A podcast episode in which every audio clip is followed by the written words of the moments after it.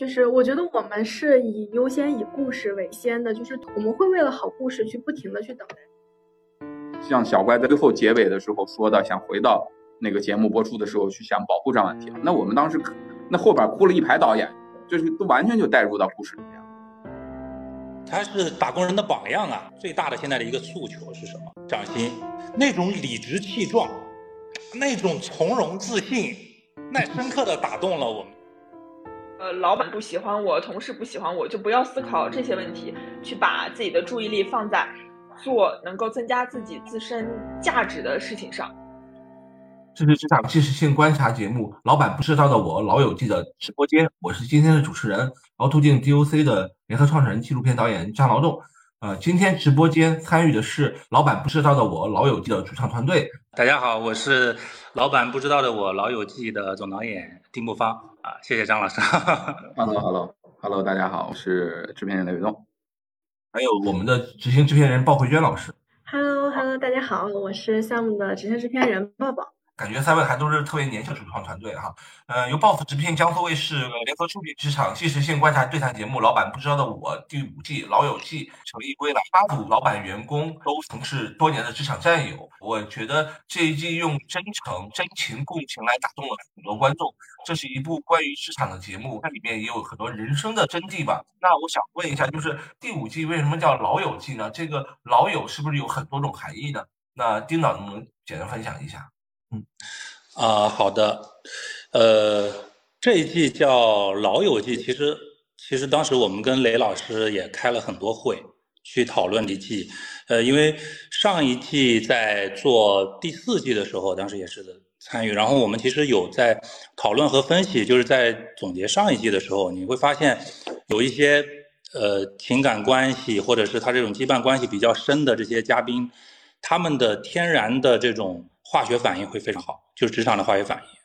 然后，呃，其实上一季里如果要按标准来说的话，有一些也是蛮符合老友记的。所以我们这一季在就是第五季在做升级的时候，当时讨论就说怎么样能够让他们的这个化学反应做得更好。其实也是就是说怎么样更好看，大家怎么样看到更好的内容。所以就呃定了这个老友记的这么一个主题。然后在这个主题下，你会发现，因为他们天然的。这种职场关系是有着多年情分啊，不管啊，因为我们最开始的时候可能还想叫羁绊，跟这个羁绊这个词相关，所以他们里边有的是师徒，有的是战友，嗯，甚至像我们现在还有夫妻等等啊，因为他这个关系不同，他们天然的里边的这种内容、化学反应、情感浓度都不一样，所以这一季就呃主打这个老友记。嗯，因为第四季、第五季其实都是一个主要团队，所以呃，雷老师是不是就是在片子拍摄的时候你就派别人老友，但是其实生活中你们也是老友啊？是是是，我我这这个团队就是您刚才说的，您这个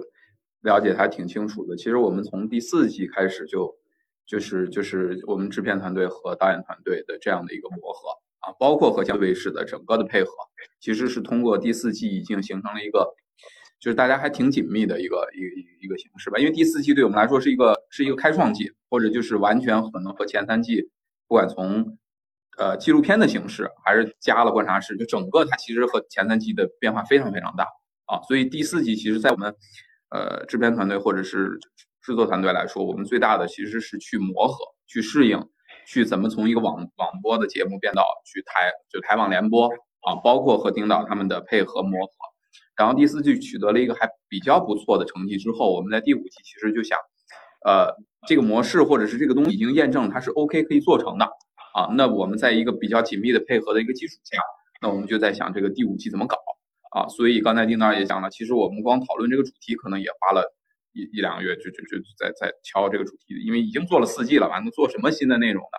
啊，最后就确定还是这个老友记，就是像刚才你说的这个，就是说我们之间的配合确实是。就是我们和丁导，包括整个团队，基本上我们这大半年吧，就基本上我这这是可能我和丁导这一年来见的最少的最近的几天，就是 就是 对，就因为我们基本上就基本上在创作期间每天吧，我觉得就是甚至周六周日都会跑啊，所以基本上我们就是就是就是这种非常密切的配合呀，包括什么的，这个确实是才说从一个从。就是自己回顾这八个故事怎么过来的，就觉得有时候不可思议。我经常跟丁老师说，我还想到就是我们在第一个故事还是第二个故事还没拍正拍的时候，我们想，哇，这个感叹说终于拍完一个，然后想还有六个，还有七个，这这这怎么搞呀？这个对，就是对，所以就说团队在这一次，我觉得能把这个项目做下来，也是因为我们之间的一种信任啊，这一种默契，这种这种配合啊，确实里边也有很多很多难忘的故事啊，或者是很多瞬间是是是是是记忆挺深的啊。呃，刚才我们的那个第三季的主人公也上线了，一会儿我会邀请您那个进入直播间，我们先跟放在里面。谢谢您的到来。然后呢，鲍老师，其实我觉得老友记刚才两位的老师是从那个就是呃关系啊这种去讲，但其实对于一个纪录片创作本身，老友记其实一听就感觉这两个人，就你们即使不去拍，它也是有故事的。故事是不是这个节目很重要的一个？是的，是的。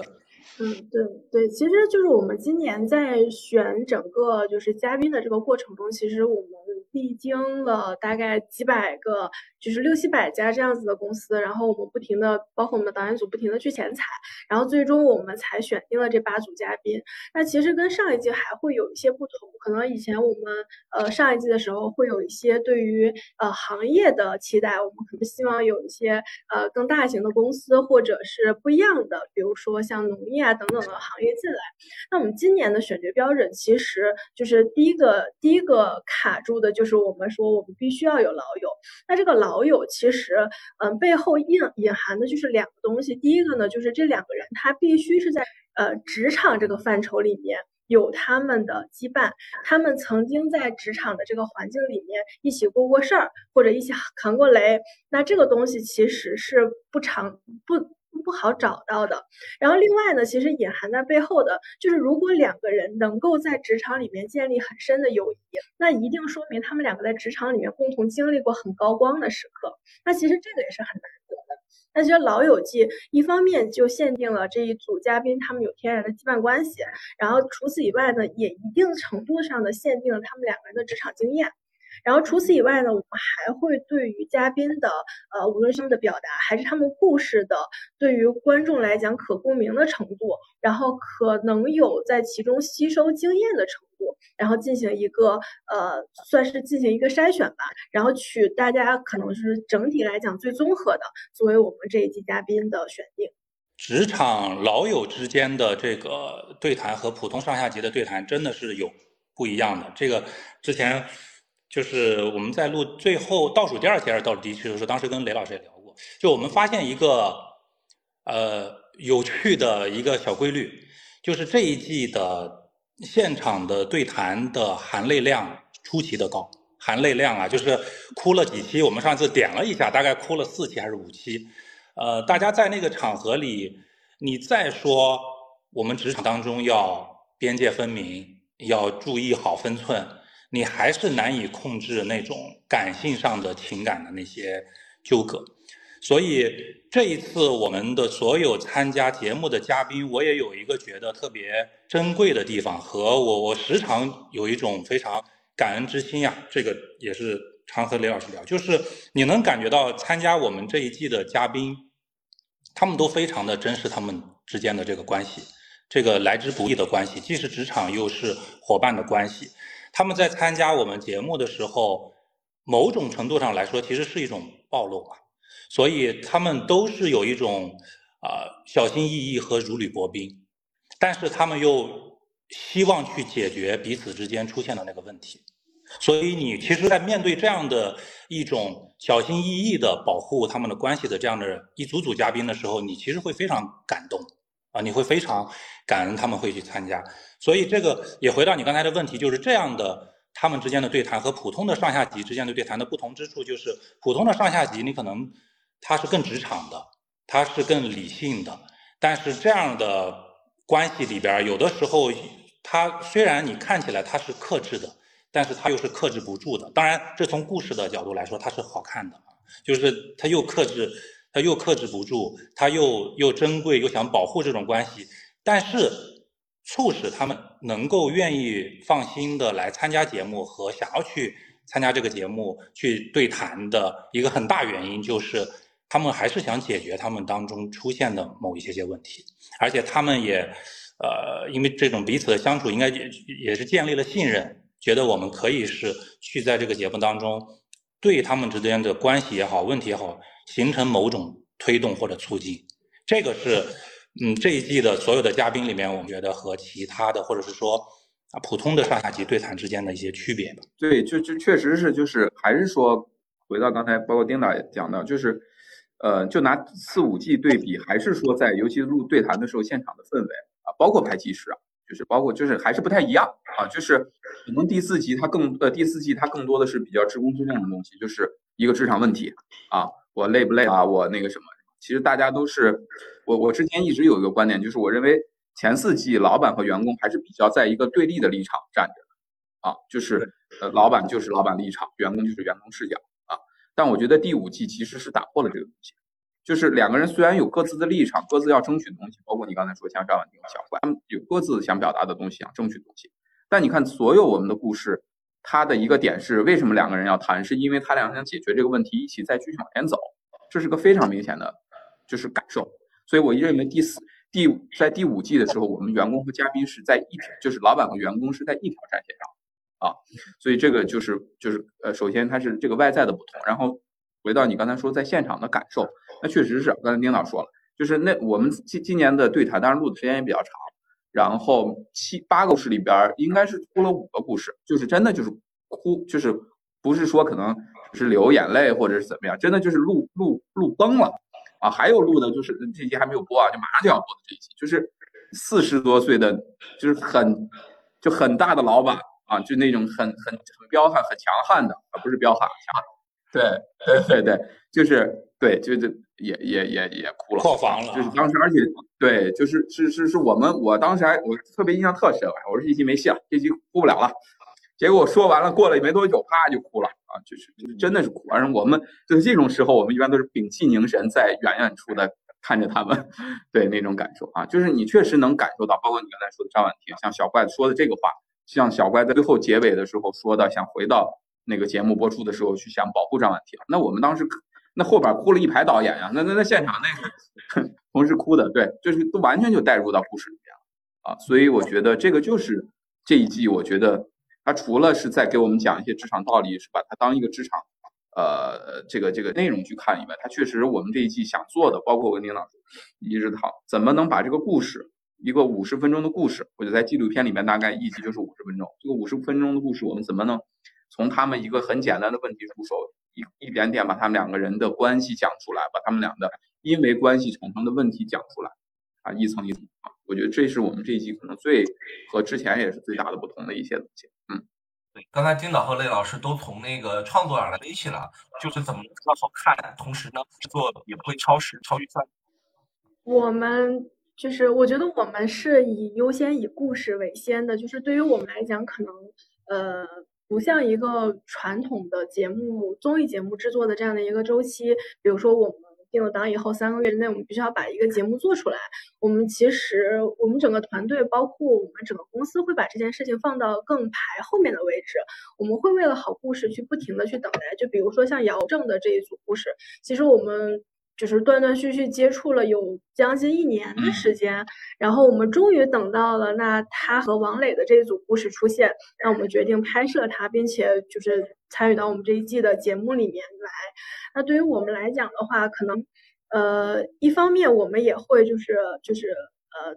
就是大家齐心协力去找到更好的故事，但是如果比如说像就是我们很很很。就是很期待的嘉宾，包括像马楚兰，其实我们反反复复的联络了很久很久，然后到最后才敲定下来这一组嘉宾，然后包括找到了跟他合适的员工。那对于我们来讲的话，其实就是我们会为了好故事花很长很长的耐心去等待。这种等待确实很值得啊，确实很值得。就是说哪个节目印象最深哈？是是，因为刚才听到那个雷老师提的那个，也是我们应该是。这周要播出的这一集，就是刚才雷老师说的现场录制，哭的纸巾都不够用的那一期，是吧？那个导演组那监视器器前面的纸巾都哭的差不多了，就是他是他是他是也是我印象很深刻的一集，两个两个职场大佬应该是两个职场大佬，老板也是大佬，员工也是大佬。呃，交情十八年之深，然后他们曾经都是 Seven Eleven 的伙伴，现在的员工的位置的这个人是以前的这个老板的他的讲师，所以他们之间首先位置关系上就有了一个变化，然后十八年聚散无常吧，分分合合啊，合的时候也做出了非常傲人的成绩。然后分开的时候也会彼此扶持和支持，给资源等等啊，我我就不赘述太多。然后在两两年多前吧，这个两个人又在一块儿，呃，再去做这个新的这个事情事业。然后你看似这么亲密无间、这么战友情的这么一对关系，感觉一定可以在啊闯出一片天，或者是做出非常傲人的成绩的这个前提下。呃，这个因为员工也是剑走偏锋啊，他他因为一般来说我们现场会填一个那个表格嘛，会让老板给员工那个打分，员工给老板打分什么之类的，他就很好奇他的这个好兄弟是怎么评价他啊，他的老板对于他现在的工作满意度为零分。哦，对，所以这个我这个就是这周五，这周六。这周这周六，这周六九点五十，江苏卫视，嗯大家一定要一定要看一下，因为我印象非常深刻。对，丁导不能再说了，再说故事对，不说了，不说了，不说了。但是就是呃，就是有有有有有笑有泪啊，有激烈啊，有眼泪，就是这样。这这确实是。真的是很幸福，我觉得作为导演，就是如果能够抓到这样的故事啊，肯定很开心、很幸福的事情。现实中如何去挖掘的，呃，这个节目嘉宾之间的关系呢？我们实际的操作过程中，我们会分成很好多轮的前采，就是我们甚至可能每一位嘉宾，我们会进行三到四轮的采访。那这个采访就会出现一个很有趣的现象，因为我们是。上帝视角，我们可以从老板那边拿到信息，我们可以从员工这边拿到信息，我们都是进行单独的采访，并且呢，就是如果我们很感兴趣这组嘉宾，就是他可能会被我们呃拍摄的可能性很高的情况下，我们就会跟他们讲，就是希望你们在最近这一段时间里面尽可能的减少互相的沟通。那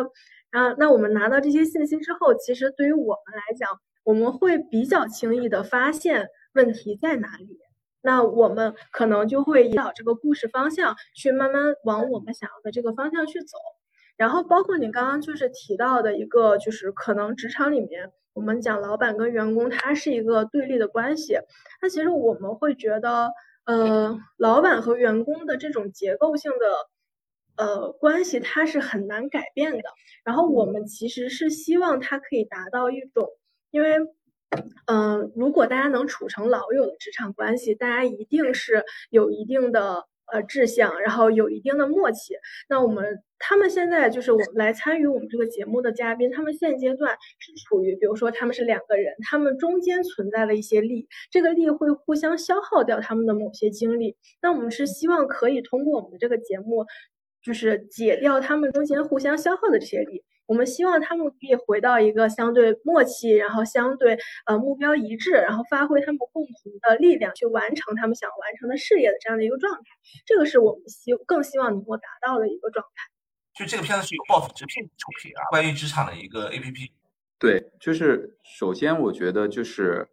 呃，BOSS 直聘做这件事情，它本身呃也比较，我觉得也比较单纯，就是我们只是觉得在我们这么一个。就是算是比较现在比较头部的这种招聘平台，其实我们是能更多的接触一些，比如一些故事啊，包括一些对各种创业故事或者什么的，其实是我们是有很好的这种，呃，怎么说呢？就是更好的去站位、去发声、去去展示一些我们现在可以讨论或者是可以大家去共鸣的一些职场故事。我觉得这个本身是我觉得对于我们来说是，呃，包括我们老板是觉得他是有这个初心和这个想法要做这件事情的。啊，这第一个，第二个，这个也是之前我也跟你聊过一个点，就是我们对这个节目个人来说也是觉得它非常好，就是还是那天我讲的那个话，可能作为任何一个企业做一个节目，他可能想要就想尽各种方式，怎么用植入的方式去去去融到一个节目里边。那其实我是中国，可能我真的觉得是可能别就真的是没有的，就是直接把一个企业的理念做成了一档节目。啊。我们在里边你看，其实我们的植入是非常非常少的。我们甚至我们在录观察室的时候，觉得这牌太大了，太影响了，影响观感官，把它撤下去吧。啊，但是我们其实整个节目这个对谈，老板和员工直接谈的方式，包括第一集我们那个姚正和刚才你说那个王磊，那李想在现场看了就直接也脱口而出说了一句，这就是一个线下版的 boss 视频。哎，其实这个就是我们想达到的效果，就是大家在潜移默化中看到这个故事，感受到这样直接谈的这种对对于职场能去解决问题，这个其实就是我们就这个目的就达到了。啊，嗯，好，谢谢雷老师。而且我觉得片子是这样，它不是有一个有一个纯享版，即时纯享版，也有一个这个直播间的，有一些观察员的这个，这个在第四集和第五集都有出现，之前没有，是不是也是希望多一个客观的视角，站在另外一个视角去分享这个故事呢？嗯嗯嗯嗯，是，呃，就是您说的这个纯享版和带观察室版本，其实它它我们呃常跟雷老师聊这个话题。就是它，呃，一个有趣的现象，其实它有点类似于有两种题材的感觉。就是对于呃纯享版来说，可能我们会更聚焦在这个单独的这个人物的故事上啊，单独的这个故事的这种叙事上。然后这个观察室的版本呢，它其实是对于这个故事在做某种某种的这种翻译，或者是加分，或者是增量，或者是把这个话题，把视听语言里面的话题。更把它摘出来，从而进行更大的讨论。然后，因为观察室里面的这个各位老师，他们也会在看片子的时候，呃，各自有各自的立场。这个其实，呃，有点像什么呢？就是我们自己在创作的时候，我们在遇到每个选题的时候，其实我们经常也会从选题当中发现立场分析，对吧？就在这个会议室若干次的，我们就是就跟跟观察室一样在讨论这个，聊聊聊聊跑了，聊聊聊就就要聊这个话题啊，聊一聊就要开始分享自己的人生，就是 就是那必须你就是有表达才会去创作嘛，我觉得我能理解，我还愿意听，嗯，是，所以呢，就有这么一个观察室的版本，它就会在视听语言这个故事的过程当中把话题提取出来，然后再去进去进行这种讨论。啊，所以他们它两种形式会不一样，他们的受众其实会有一些些的区别。嗯嗯，明白。我再问一下金导一个片子，就是选择上下级对他是希望达到一种一种什么效果呢？嗯，因为就是上下级里边，它就是因为很多人，就像刚才雷导也提到了，很多人觉得其实上下级好像有天然的立场的矛盾。那当然了，呃，位置不同，确实那个思维方式不一样。但是其实我们在接触的过程当中。你会发现，有的时候他们呃的思维方式也不一定的。比如说来的浩涵同学，他可以分享一下，就是他 这是非典型的一个上下级关系来的啊。对，哎，浩涵同学跟大家打个招呼吧。好，劳动老师好，丁导好，制片人们好，我是李浩涵。浩涵现在还有时间去严管吗？去攀岩严管？啊。自自那一次之后，再也没有去过。证明你是运动达人。嗯，我说那，但是你也发朋友圈了嘛，发微博了，说你去过严管。先说一个比较轻松的话题，就是那个，其实现在很多白领都喜欢去攀岩，我周围也有好多朋友喜欢去去严管哈。就是你觉得这种是不是也是疏解一些职场压力的一种方式？啊，因为我有一个同事，他非常沉迷于攀岩，就我觉得可能就一方面，现在职场人大家可能对身体健康的关注也会比较多。对，所以攀岩的话，可能一方面我觉得可以带来一些刺激或者成就感吧，啊，然后另一方面又可以运动到身体，我觉得可能是大家比较喜欢攀岩的理由吧。那我去尝试过一次之后，我觉得确实蛮好玩的，但是就是还没有机会再去而已。然后那出于怎样的契机，您会同意就拍摄呢？其实您那期其实也是有微博热搜啊，然后大家也有很多共鸣。因为当时，嗯，节目组。那边应该是邀请到王总，就是我的老板那边嘛。然后突然有一天，我的老板就把我叫去会议室，说有这样一个呃参加综艺的机会，然后问我想不想要一起参加。主题是一个老友记，他觉得我还挺合适的，啊，然后他让我自己去想想。然后结束之后呢，我就仔细的看了一下节目组当时发来的有一个 PPT，然后仔细的去看了一下，发现节目其实已经做到第五季了，啊。还有另外一个就是，我觉得，嗯，因为就大家可能通过节目也看出来，我就非常喜欢体验各种不一样的事情啊，所以我当时觉得就参加综艺也算是一个不一样的体验嗯，我觉得还蛮好玩的，所以就觉得嗯可以啊。既然老板就是作为老友记，老板还是选择了我跟他一起来上这个综艺，那我觉得也挺好的，也是对我自己的一个尝试吧。所以我就觉得有趣。而而且也确实也是你生活中也遇到了一些职场困惑，我会觉得像一个普通的一个职场人的故事。那我想问一下领导，就是他是在很多种故事中脱颖而出的一个吗？他是打工人的榜样啊，他是，因为那个那个我们当时就会就就是浩涵同学这个。愿意接受我们的邀请，你就会去聊嘛。就像刚才报道说的，我们要去前台就聊，就说，那你这个，呃，最大的现在的一个诉求是什么？就是说，涨薪啊，要把那个薪水涨出来。然后又跟我们讲了，虽然已经聊过几次了，但是这个就要涨，那种理直气壮，那种从容自信，那深刻的打动了我们，就是让你觉得，因为我 因为我觉得很多。员工但是，还有一个公式，对，还有一个，还有一个公式，有条有逻辑。很多人在提涨薪，提的都是唯唯诺诺啊，但是浩涵同学的那个理直气壮，直接就是让所有人都有了力量。我们就觉得这是一个非常值得鼓励的事情。然后在跟他后续的聊天的过程当中，又知道了他具体的内部的原因，包括话题等等啊。包括他的表达也非常的好，呃，整个这些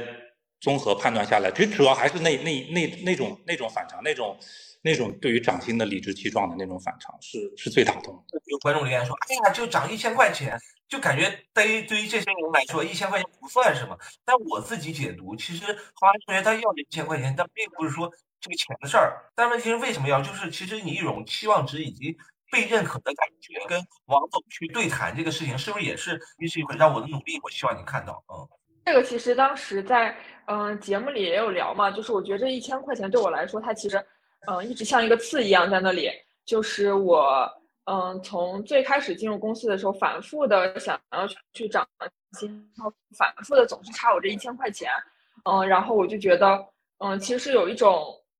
嗯，会觉得比较委屈，或者是比较就凭什么就非得要差这一千块钱？可能也是想要一个完全说法，就是你即使如果你认可我，那你为什么非要差我这一千块钱呢？嗯，就还是想通过嗯在节目里，一方面我再争取一下我这一千块钱，看能不能争取到。如果能争取到，当然是赚了。那如果没有争取到的话，一方面也想了解一下老板那边到底是怎么想的，为什么就要一定卡着这一千块钱呢？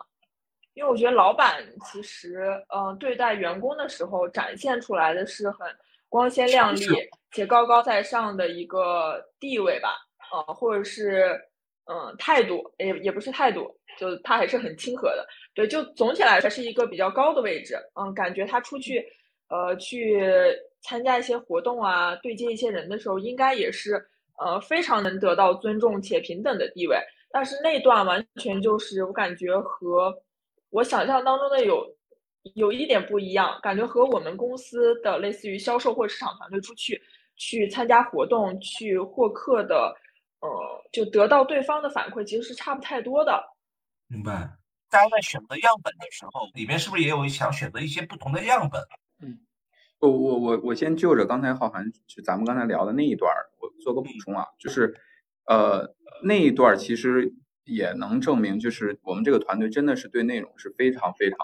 执着的。就是其实王一快的那一段是我们已经拍完对谈，应该大概有两个多月了吧。我们为了等，大概是四月份拍的对谈，那一段是六月份的一个计时。但是我们当时就预判到他去那个商会可能会有戏，所以那一场戏等于我们隔了两，我们等就硬等的那个戏等两个月。但最后出现的结果就真的那段，就是很多人都说非常感触非常多。啊，所以就说这个就是，整刚才说我们团队来创作，就觉得一定要好的东西，或者是即时能会出戏的东西，我们是非常坚持的啊。所以这个我先再补充一下。然后第二个就是刚才您说的这个，就是说在面貌上面，其实是我们觉得我们在我其实我们这个节目之前也跟很多人聊过，和市面上其他的比如说类职场节目，我认为最大的最大的特点和最大的不同，它就是真的是真实，它完全是真的。就浩涵的一千块钱，这些什么事情，包括他现在在讲，他这他是完全他，你看拍到他的计时，他要面临的 KPI 压力，这个都是完完全全真实的，他不是架空的，不是可能选秀选出来，或者是是是是是做一个可能比赛性质的，他不是，他就是他们实实在在真实的故事啊。所以对于这种真实性，我们希望在这八集里边能尽量让每个行业，哎，就你看了，比如你看了第一个大厂，看到呃艺术行业，然后你看到一个可能那种像像张婉婷那种小工作室是什么，像这样的初创公司是什么，然后包括我前两天。就是我们刚播的两集，一集是马土兰，就是 BBDO 啊，很就是中国最最好的这种广告公司。同时，我们第后一集第六集是小芝芝，是一个非常接地气的搬家公司。这两个公司都在上海，而且是我们前后脚拍的。当时拍的时候，我感触就很多，就同样是在上海啊，同样在一个时间段拍的，但两个公司呈现那种职场面貌和人人物的状态完全不一样。啊，所以这个也是我们希望传递的，就是中国有各种各样的企业，中国有各种各样的行业，有大大小小的公司。那通过我们这个非常真实的职场记录的形式，把它展现出，让更多的观众了解到每一个行业的它的艰辛、它的不易。我觉得这个也是特别重要。就是我们真的除了想展示员工可能有诉求、有难点，我们也希望展的也展示说老板，哎，他们是不是也有很多他们的难言之隐，他们的不容易，他们为这个企业的付出。啊，所以这个其实是我们整个节目的利益。所以这个这种职场节目会被观众喜欢，也是不是因为它能够让大家知道真正的一些他们没有涉及过的职场是什么样子的？是的，是的。呃，我们这个节目其实最核心的就是真和真实这个事儿。我们在跟很多嘉宾在沟通的时候，他们都会说：“哎，你们怎么拍？你们要怎么记录？”我们就说：“你就做自己就好。”啊就把职场当中最真实的那一面啊展现给我们就好。然后这个真的目的是为了什么呢？就是有您刚才说的，第一是真的东西，它能够给收看的观众一些样本参考啊。没有去过大厂的，可以看到大厂的环境是什么样啊。甚至是没有就没有在过，你像我们还拍过就只有两个人的那种工作室啊，很小的。那这样的环境又是一个什么样的环境？啊，然后有互联网行业，有实体行业等等，这些这些真能够从某种程度上传递给观众一些，不管是信息也好，还是知识点也好等等。再一个真就是说真情实感，就是真的情绪啊，因为其实蛮容易分辨的，就是这个东西里边它是不是一个真情实感的东西，它是不是真的投入进去，很容易分辨，不管是在拍。计时的时候，还是在对谈的时候，你都能够分辨出来那是不是一种投入。因为其实呃，嘉宾们在到对谈场的时候，因为我们对谈场也是会做一些这种美术的设置，它毕竟是一个仪式感的一个场子。我们希望也把这种对谈场放在一个比较架空的环境当中，让他们更投入进去。他们都会问说我们需要做什么，我们就说你们用最大的程度投入进去，投入进这个场子，它既它既像现实又不像现实，然后能把那种真情实感的东西表达出来，这就是我们最希望达到的效果。所以就是回答您刚才的问题，就是他这个节目其实最看重的就是那个贞子。嗯，呃，有网友评价说跟着浩瀚同学学掌心啊，所以其实，在初创团队这种职场里面，是不是也也有很快乐的时候，其实也有很痛苦的时候？呃，我觉得还是快乐大于痛苦的时候会比较多一些。嗯，因为我觉得，在一个初创团队，首先你能够直接的和你的老板去进行沟通，就是他可能会跟你聊一些他对这个行业未来的一些看法啊。我觉得这个是对我自己个人成长来说非常重要的一个部分啊。然后我觉得大家其实如果平常有任何想法，如果你的老板是比较开放的那种，我觉得你可以常多跟他去聊一聊，嗯，然后我觉得对自己的认识也会有所提高。啊，这是我觉得比较快乐的地方。然后另外的话就是，呃，我觉得初创团队大家都在看着能够公司能够活下去，能够看着那一个目标在前进啊，不太会有一些嗯，类似于人情世故太多的东西吧。我觉得就是在职场当中不用顾及这一块就已经很快乐了。嗯，然后痛苦当然也是有的，就是嗯，一方面比如说类似于 KPI。就是因为公司为了能够活下去，它这个 KPI 肯定是你需要一定一定咬着牙去完成的。然后另外的话，可能是需要自己去呃梳理清楚，然后摸爬滚打这样一个成长。它可能跟大厂不太一样的是，大厂可能有比较呃严密或者比较精细化的一个培训，然后以及有你的工作的职责。但是跟创业团队可能不太一样的就是我们自己需要去想这个事情，呃，我要去怎么做，而不是嗯我知道怎么做然后去做就可以了。嗯。而且就像你的网名一样，还要能屈能伸啊。然后是的，嗯，我觉得，嗯，先说一下，首先我跟王总的关系就比较好。然后王总他是那种非常开放的老板，就你想说什么，你都可以跟我去讲的。所以我日常其实跟王总关系都也比较好，然后有什么东西我都可以直接拿到台面上去跟他说。我觉得这个是很幸运的。但是通过参加节目，其实是。呃，当时跟导演组的那个老师们聊的时候，他们会深挖一些细节，就是我可能日常当中，即使我跟王总关系还不错，我也不会拿出来跟他专门去说的事情，是有被呃导演组他们聊到，然后觉得可以拿出来去聊一聊的问题，比如说我的那个呃呃呃群，哎，那个叫什么标签，就是微信朋友圈的那个分组，对。然后就是希望选择是对的，然后果然选择是对的这一些，我觉得是日常我肯定不会跟老板去说到的问题，但是通过这个对谈，我去跟他把这个事情说清楚了，以及他对二本或者是非九八五二幺幺这些不好的学校的呃一些看法是怎么样的。日常当中我可能不会去跟他聊这些，但是通过节目，我觉得跟他聊完之后，我们对彼此的了解。呃，也更加加深了，然后也更加信任对方吧，就还是有，我觉得有更进一步的关系。老师，其他几集的那个，嗯，我觉得刚刚浩涵那个说的是非常对的，就是可能有些时候我们平时在职场的这个办公室里面，我们的交流，它就是相对比较克制的，然后相对比较体面的，然后有些事情呢，大家会觉得，哎，我把这个事情拿出来说，是不是有点矫情了？其实浩涵刚刚讲那个标签的那个事情，它其实是一个表达友善，然后表达感谢，它其实是一个非常非常向好的这样的一个表达。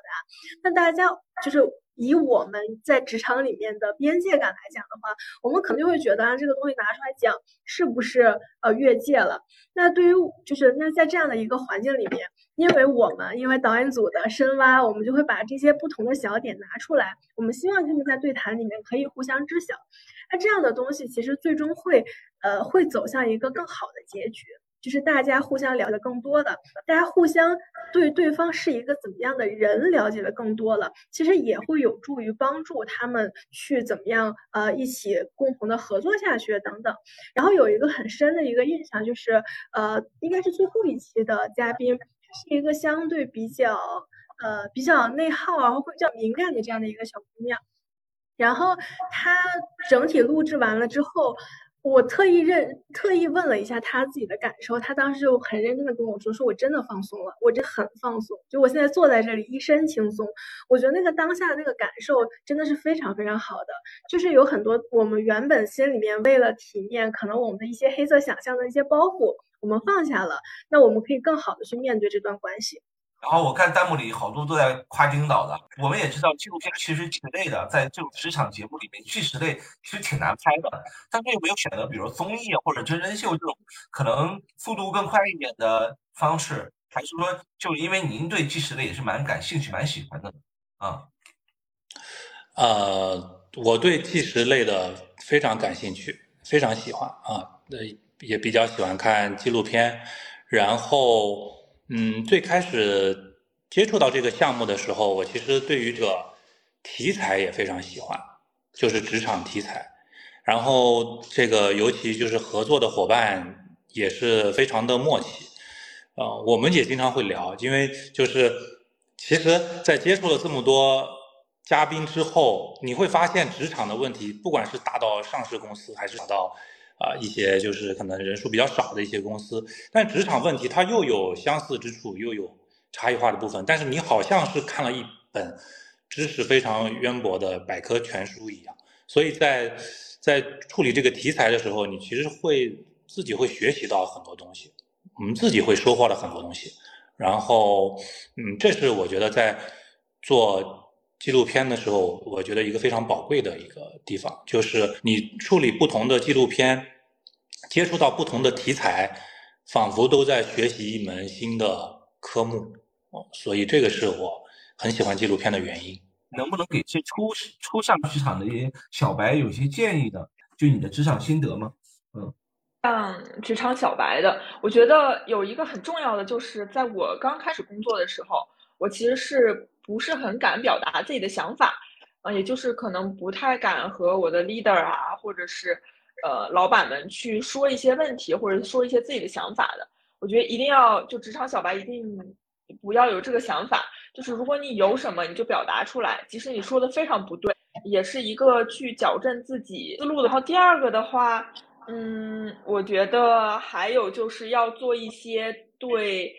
呃，能够提升自己自身价值的事情。就比如说，我在这个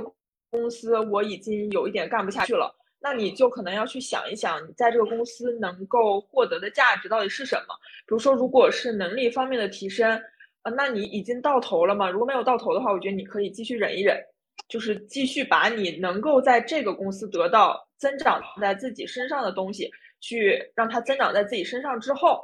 嗯，再跟这家公司说拜拜。因为市面上那么多公司，对吧？你就还可以再去找别的公司，也不是一定非得要在这家公司一直内耗。啊，然后如果或者说这家公司给你的薪资很满意，我觉得你也可以在这家公司里待着。就是一切都要以自己能够觉得我可以学到东西，要为未来的自己考考虑的这么一个想法去工作。呃，老板不喜欢我，同事不喜欢我，就不要思考这些问题，去把自己的注意力放在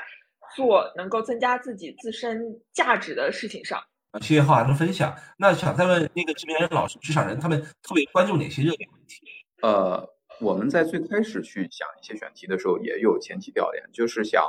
知道现在职场人最关心的是什么？我们尽量能在这些选题里边，就是这些话题里边找到合适的选题去去做啊。所以像比如像五险一金啊，像这个其实像包括浩瀚这个涨薪，其实就是我们一听可能那个就是小雷达，就感觉就碰到那个了啊，就觉得哎这个他一肯定是大家愿意聊的，因为我觉得职场话题就是这样子，就是可能你呃就是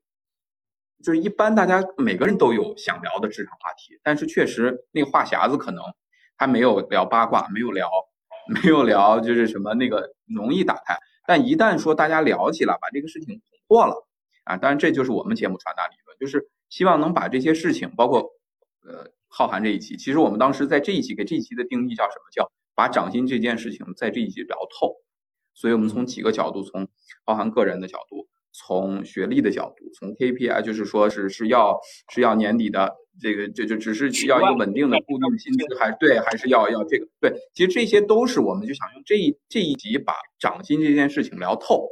啊，所以然后包括像马桶兰那一集，我们就想一起把离职这件事情聊透啊，所以这个就是我们每一集在做同样在做一个好故事的时候，我们就想怎么把职场人想聊但平时可能没有机会聊的话题，通过这个节目给他聊透。啊，所以这个就是我们在创作的时候的一些想法。那鲍老师呢？您觉得职场人这几年关注的问题是不是有一些变化？就是这个没有什么，就是没有什么数据支持啊。但是这个是我自己个人的一种体感。我觉得大家现在会，嗯，比如说像五险一金，它会上热搜；，比如说像涨薪，它会上热搜。其实背后传递出来的是大家的一种不安全感，然后会会更关注这些对自己更有保障的事情等等。那我觉得，呃，就是。呃，还有就是大家现在会有各种各样的不确定性，这是大家的一种就是共性的情绪。那其实，其实我觉得，就嗯，大家去参与这些讨论，其实都是好的。就现在这种算法为先的这样子这种。这种这种状态，他会因为你参与了这种讨论，他就会不停给你推这种东西。可能比如说像我们的五险一金的那个热搜里面，他就会有各种各样的科普，科普你怎么样跟大家谈心，怎么样可以就是保障自己的社保、五险一金等等等等。你要怎么样跟就是初入职场的人，你要怎么样去公司谈，跟公司谈，那这些东西其实对大家都是有益的，所以其实可以多参与这种的讨论，也是我们想要就是提供给大家这样子讨论的场所，供大家去可以有各种各样的东西容纳进来。金导是不是您在给一些焦虑的职场人一个定心丸，或者说给他们一种呃？建议呢，就是不是那种强塞给你，而是说我给你几个案例，你能不能在里面能够感受到一些东西？是不是？你除了自我实现以外，自我开篇以外的一些更多的一些社会议题的讨那个内容呢？呃，有的，有的，非常有的。